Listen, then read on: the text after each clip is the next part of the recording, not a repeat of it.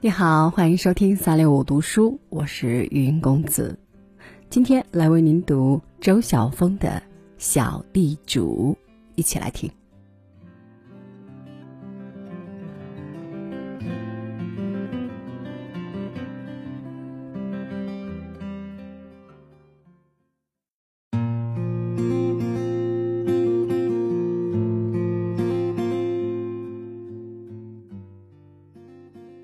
歪着脑袋，嘴巴向上翘成四十五度角，我看不出恐惧和紧张，他的表情就像在示威。可以确定，这是一只雏鸟，因为它的神态太天真了，有种孩子似的任性。我初见到它时，它正扑腾着翅膀，累得气喘吁吁，却见效甚微的停在大树底下。我不知道他是急于成长，趁父母不在就翻窗跳出家门，还是太过淘气，总在是非练习中逃课，才造成今天的危险局面。我弯腰捡起它，它用小翅膀用力地拍打着我的手，并发出带着感叹号的抗议，非常反对，如同外婆威胁童年的我：“大灰狼来了，以使我听话。”我教育他说：“别动，有猫。”它的体型比麻雀大，羽色黑灰。我们宿舍为它的身份争论了起来，有的说是喜鹊，有的说是乌鸦。我总结说，他是乌鸦的人肯定出于嫉妒，相信每个人都愿意拥有救助小鸟的机会，只不过这次的幸运落到了我头上。我从感情上不希望它是乌鸦，也许这在鸟类看来是种族歧视的表现。面前摆着小米、菜叶和清水，可它不吃不喝，就在那儿歪着脖子生气，也不知道是生自己的气还是生我的。我质问他：“凑合着吃吧，难道想让我给你满处捉虫子不成？”他一翻白眼，还是不领情，干脆转过头不理我了。根据他的脾气和对食物的挑剔，我给他起名“小地主”。为了让小地主进食，我在洗干净的眼药瓶里装上牛奶，然后拿给他，像一枚导弹一样向他飞过来。小地主不知何物，大叫一声。他一张嘴，牛奶就灌进去了。我怕热量不够，才放的牛奶。我想，大象都能靠喝奶长大，何况你这么个小东西？书上说，幼鸟在发育期食量惊人，青鸟辛苦奔波才能勉强满足它们的胃口。如今，小鸟父母的活计让我像个保姆似的代劳了。由于小地主不配合吃饭的时候，我令他斯文扫地，我不得不找一个人专门掰开他的嘴，我往里填，他吃的满脸都是。他昂着半只眼睛，已被糊住的小脸，气愤地盯着我。很快就搞清楚小地主的身份了，因为我们宿舍被包围了，高高低低的树杈上站满数十只灰喜鹊。不仅是父母，连八竿子打不着的远房亲戚也来了。小地主一看家里来了人，马上趾高气扬，一声又一声的叫起来。也许是告我的状，反正听了他的一番陈述，灰喜鹊们纷纷声色俱厉的指责起来。为了破除扣押人质的嫌疑，我打开纱窗，让小地主自由的站在窗台。显然。窗台与树枝之间的距离超过小地主的飞行能力，他张开翅膀，待了一会儿，又理智的收拢了。灰喜鹊家长们似乎不再怀疑我的清白。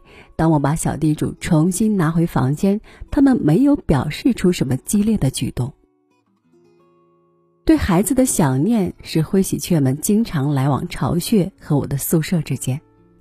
灰喜鹊这种鸟相貌优雅，胸部是柔和的灰蓝色，还拖着长长的动人尾羽。只是叫声高亢、粗实，甚至带点沙哑。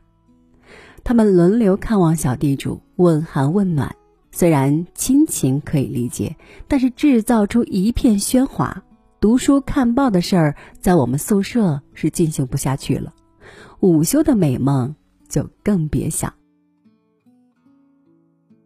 室友抗议说：“你的光荣事迹都上了喜鹊快讯的头条了，可是你和你的小地主成了咱们宿舍的公害。”为了不影响其他人休息，我只好每天中午把小地主带出来。烈日下的浩浩正午，我在空无一人的校园操场上无奈的散步，头顶时常有几只灰喜鹊飞来飞去。小地主已经习惯了我的唠叨，他四处观望，满腹阴谋。一次，小地主格外乖巧，后来我才发现事出有因，他竟然在我兜里随便大小便，他使我成为一个有味道的女人。午间的户外活动，我一边走一边跟小地主聊天。一个星期下来，使我认同这种说法，牙都被晒黑了。回宿舍之前，我每天都先到顶楼阳台上站一会儿，看看小地主什么时候敢于飞到那些高大的法国梧桐上去。树冠就像一只巨大而柔软的绿色摇篮，在下面接应着。我期望小地主能从中得到信心的鼓励。小地主好像忘了怎么飞似的，再也没有张开翅膀一试。把他带回家，我却总怀着一种侥幸的甜蜜。他还需要我的照顾。小地主的离开非常意外，他在窗台上晒太阳，我在旁边读书。不知是小地主的爹还是娘在对面的树枝上跳跃，就在我低下眼皮再抬起的一瞬，窗台上空了。我一睁，放眼前方，看见小地主正处于抛物线末端的身影落进茂密的叶丛之中。我有点难过，他竟然不辞而别。小地主大约在落脚点寄宿了几天。因为几只灰喜鹊常常飞到这棵树上，我估计是给它喂食的。小地主一直没露面，他把自己很好的隐藏起来。我想，经过这次教训，他开始学习谨慎的生存策略了。此后，小地主并没有像我希望的和别人文章中描写的那样，有天突然折返，一眼认出我是他的大恩人。校园里成群的灰喜鹊一如既往的自由起落，我觉得自己和它们之间有种秘密的联系。室友们说，这里面说不定就有小地主，你该盼着故人重逢吧。我鼻子里喷着冷气，那个小没良心的，哼！